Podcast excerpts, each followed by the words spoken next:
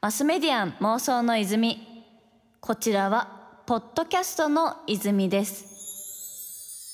80ポイントラブ東京 FM 早川ゴミがお届けしています。ここからはゲストさんをお迎えして一緒に妄想していきたいと思います。それではご挨拶の方お願いいたします。マスメディアン妄想の泉をお聞きの皆さんこんばんは。音竹弘忠です。よろしくお願いします。よろしくお願いいたします。あの先週に引き続きはい作家の音竹さんに来ていただいております、はい。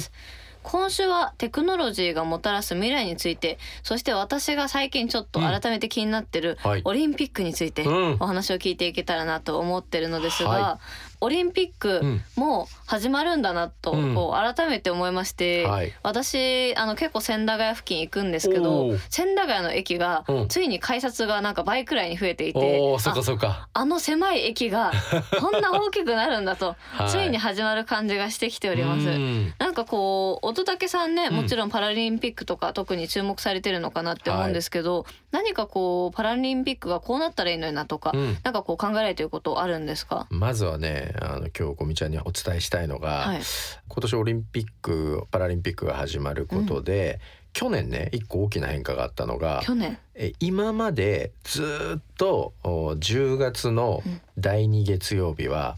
体育の日だったでしょ、そうでした。うん。あれがスポーツの日に名称が変わったんですよ。すごい。で、はい。結構ねあのネット上で見られた意見は、え名前だけ変えることに何の意味があるの？っていうふうにあの意見があったんですけど僕は結構でかいと思っていて、そもそも体育とスポーツ同じでしょと思ってる人が多いんですけどまあ僕20代の頃スポーツライターをやってたのであそこには結構こだわりがあるんですけどスポーツと体育はむしろ真逆のものなんですよ。あ真逆まで。はい全く同じものではないんですね。まあちょっと気持ちはわかります。あの、はい。私ずっと学生時代体育が苦手で、うん割となんだ苦手意識が多分強かったんですよね、あのうん。うん特に短距離走が走れなくてうん。長距離は得意だったんですけど、うん。でなんか短距離走走れないやつ運動神経悪いみたいなこう空気あったじゃないですか,、からすごい苦手だったんですけどあれ社会人になってからジム行ったりとか、うん。プール行ったりとかしたら、うん。全然楽しいじゃんと思っそうなてんですよ。なんかそこにもちょっと差がある気がするんですけど、うん。乙武さん的にはどういう違い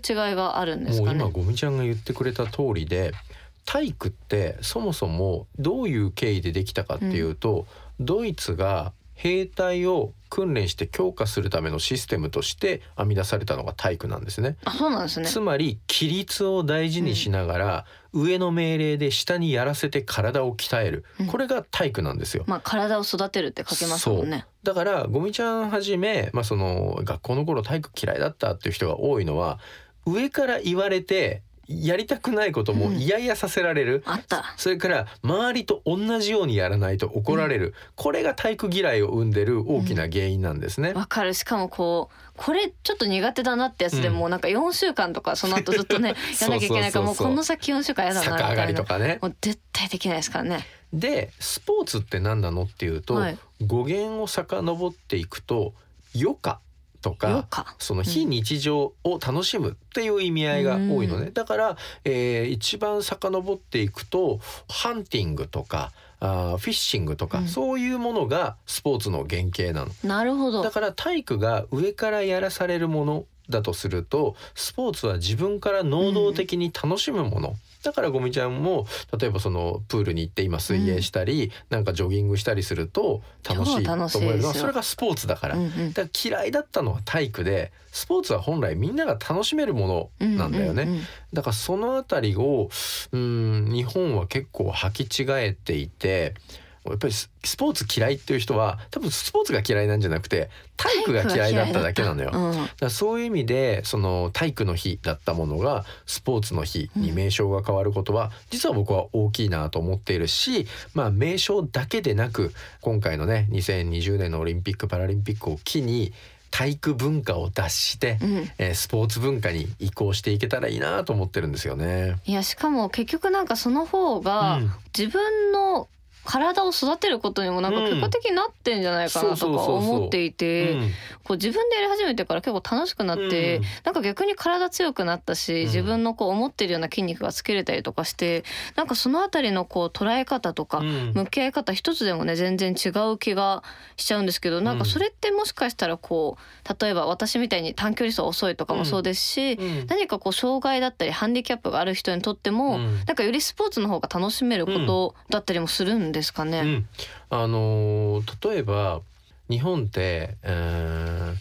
あーゴミちゃん世代だと知らないかもしれないけど、うん。今スポーツ庁の長官を務めてる鈴木大地さんっていう方ははい。もともと背泳ぎが得意で金メダルを取った人だったの、彼は何が得意だったかっていうとバサロ泳法って言ってあサロよ。あの水の中に潜ったままうん。何回も何回もこう足をかくことで空気抵抗を受けないようにしてなるべくリードを広げるっていうことが得意だったのね、でもそれで、えー日本人である鈴木大地選手がそれで金メダルを取ってしまったことで、その後バサロをやっていいのは何メートルまでっていうルールが決まっ決まるくらい。そう。うん。あとは長野オリンピックはで日本のおスキーのジャンプうん。で日の丸飛行隊って呼ばれるぐらいみんながすごいいい記録を連発してメダルを取った、それもおその後スキーの長さは何センチまでっていう風に、えー。えー日本人の体には不利なルールに変えられてしまった。うんうんっていう風に結構日本人が得意としてる種目でもかなりこう海外の人たちにルールを不利なように変えられてうん日本がその泣きを見るっていうケースがよくあるのね。悔しいですね。これなんでかっていうとこれも日本が体育から脱することができてないからなのね。うんなるほど。体育っていうのは上が言ったことをきちっと守ること、これが体育なので日本人はルールは守るものだはいと思ってるの。うんでも海外、まあ、特に欧米なんかだとスポーツをやってるのでえスポーツって自分たちが楽しめるようにルールはいくらでも変えたらいいじゃんと思ってるので決まったルールは守らなきゃいけないだけどルールは変えることができるものうんうんだって思ってるのでルールもバンバン変えていくのね。変化させていくっていう前提なんですね。なので今さっきゴミちゃんが言ってくれたようにじゃあ障害者だったらどうやってスポーツできるかなって考えた時日本人は野球っていうのはこういうものだ、バスケっていうのはこういうものだってルールが決まってるから守らなきゃいけないとなると、うん障害がある人とかちょっと違いがある人っていうのはできなくなってしまう。でもそのヨーロッパ的な発想だとえできない人がいるならできるようにルール変えたらいいんじゃない、っていう風になってどんどんパラスポーツが発展していったっていう歴史があるんですね。あーじゃあそういう背景があって、こうさまざまなパラスポーツが出てきてということはい。なのですが、ちょっとそしたらこの後もぜひ、あのこれからのパラスポーツとはかについてお伺いさせてください。はい。マスメディアン妄想の泉。80ポイントラブ東京 FM ゲストに作家の乙武宏忠さんをお迎えして、はい。まだまだお話を聞いていきたいと思います。乙武さんはこれからのパラスポーツの未来としてはどんな妄想をしていますか、そしてパラスポーツって乙武さんとしてはどういう定義うんとこれは捉えたらいいんでしょうか？はい。これはね、めっちゃこだわりのある分野なんで話すと長くなるんですいけれども。やそう気になりますはい。まずもうすでに妄想ではなくなりつつ、えーあり現実になりつつあるのは、うんパラリンピックの競技記録がオリンピックの競技記録を上回るという時代がうん。すでに現実のものとなりつつあるんですね。あそうなんですね。どうしてもイメージ的にねオリンピックよりちょっとビハインドしてるようなイメージになっちゃいますけど。例えば走り幅跳び。はい。これはドイツのマルクス・レームという義足の選手がいるんですが、彼が出している記録っていうのはすでにオリンピックで金メダルを取った選手の記録を上回ってるんです。えー、すご。なので、もしもマルクス・レーム選手がオリンピックに出場することができたら義足の選手が金メダルを取ってしまう可能性がかなり高いんですね。熱いですねそれ。でも、うん。実は許されていないんです。でもこれ非常に不思議なことがあって、はい。昔パラリンピックのやはり義足のランナーで、うんオスカー・ピストリウスという選手がいたんです。はい。彼はもうパラリンピック界では史上最強ランナーと言われてるぐらいめちゃくちゃ速かったんですけど、なんとオリンピックへの参加が認められていたんです。えなんでなんですかね。その頃は彼がどんなに頑張って走ってもまだメダルを取るぐらいの記録には達していなかった、うん。で実際出場してみたらロンドンオリンピックで準決勝までは進出できたんです、うん。でも裏を返せば準決勝止まりだったんです。だからその頃は障害のある足のない選手が義足で走ってオリンピックで準決勝まで進むことができたっていう美談になったんですね。すごいと。ところが、その今度マルクス・レーム選手が義足で健常者の記録を超えてきたらいやオリンピックには出場してはいけませんへとなえ。ったんです。それって逆にルール上は、うん。その義足をつけてる人がダメっていうルールになってるんですか、そのオリンピックへの参加が認められてないって。そうです。えっ、と義足をつけていることが有利にならないと証明できないとうん。できてないから出てはダメですってですね。本来なら逆だと思うんですよ。あ、。うん、義足で走ったり飛んだりすることが有利に働くって証明されたうん。ら出ちゃいけませんならわかるんですけど、だから証明すべきは大会側かなとそ組織委員会側かなと思うんですけど。なぜそのルールを作ったんですか？っていうところがまず気になりますね。でやっぱり僕からすると不思議なのはまあどうせ勝てないから出てもいいよって言ってた時代から、え勝っちゃうならうん。出ちゃダメ、ちょっと勘弁してみたいなね。っていうのは、うん。やっぱり健常者の方が上でなきゃダメっていう意識がどっかで現れてきちゃってるんじゃないのかなっていう気もするんですよね。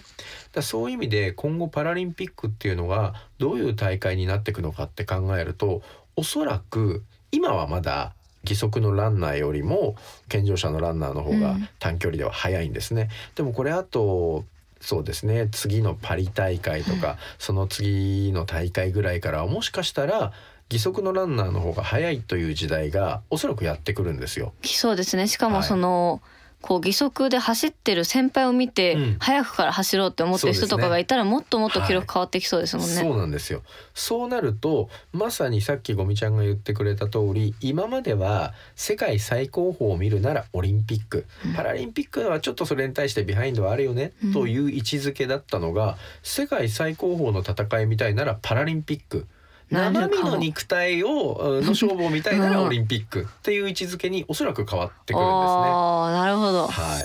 マスメディアン妄想の泉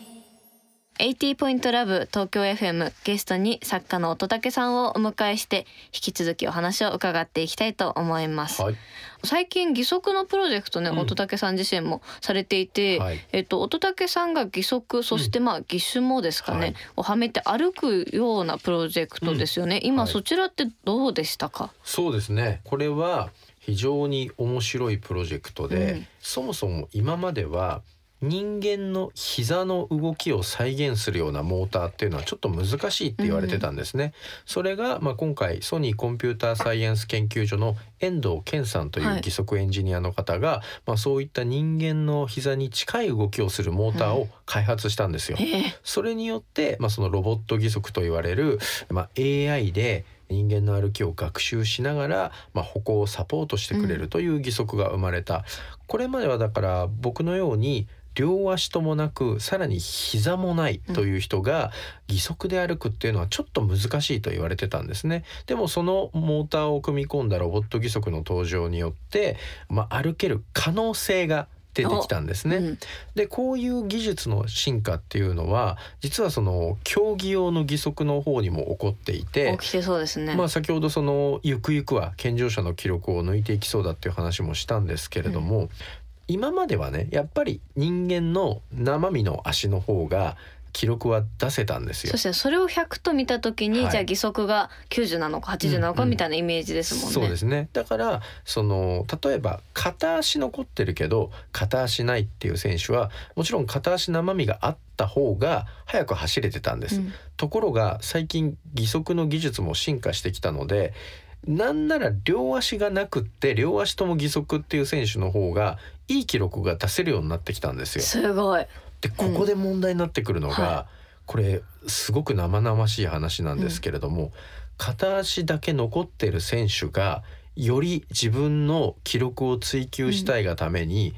残ってる足を切りたいという衝動に駆られるらしいんです。うん、これって結構難しいテーマでそうですね。人間の肉体っていうのは何より素晴らしいとされていてされてる。どうどうしても人間の肉体が欠損してるから仕方なく義足や義手で埋めるというのがこれまでの発想だったと思うんですね。ところがいや人間の肉体よりももう今義足の方が早く走れるんだからてんじゃんと。そう俺のこの足もういらないから義足履きたいっていう風にアスリートは思い始めているんですよね。あと今ので言うと結構近いのかなって思ったのがウィルっていう車椅子があるじゃないですか、なんかあれもその障害があるから例えば歩けないから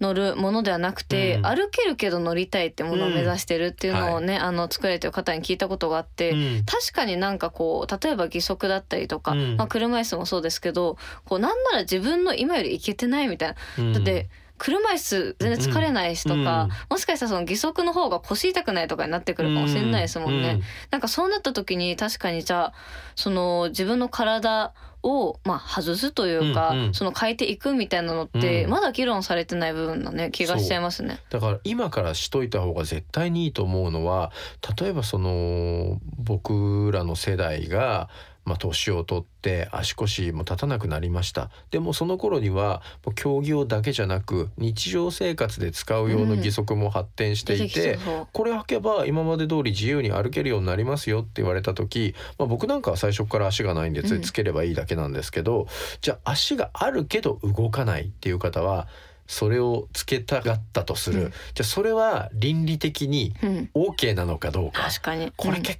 構難しいテーマで。うん難しいですね。だってほら親からね、あのもらった体に傷をつけるなんてって言って、タトゥーに反対する人とか、でじゃあピアスは OK いいの？整で形は？みたいそうなね。角膜を削るレーシック手術はよくて、ね、視力を回復させるために角膜を削る。これは一応世間的に OK とされてる。うん。じゃああの歩く機能を回復させるために足を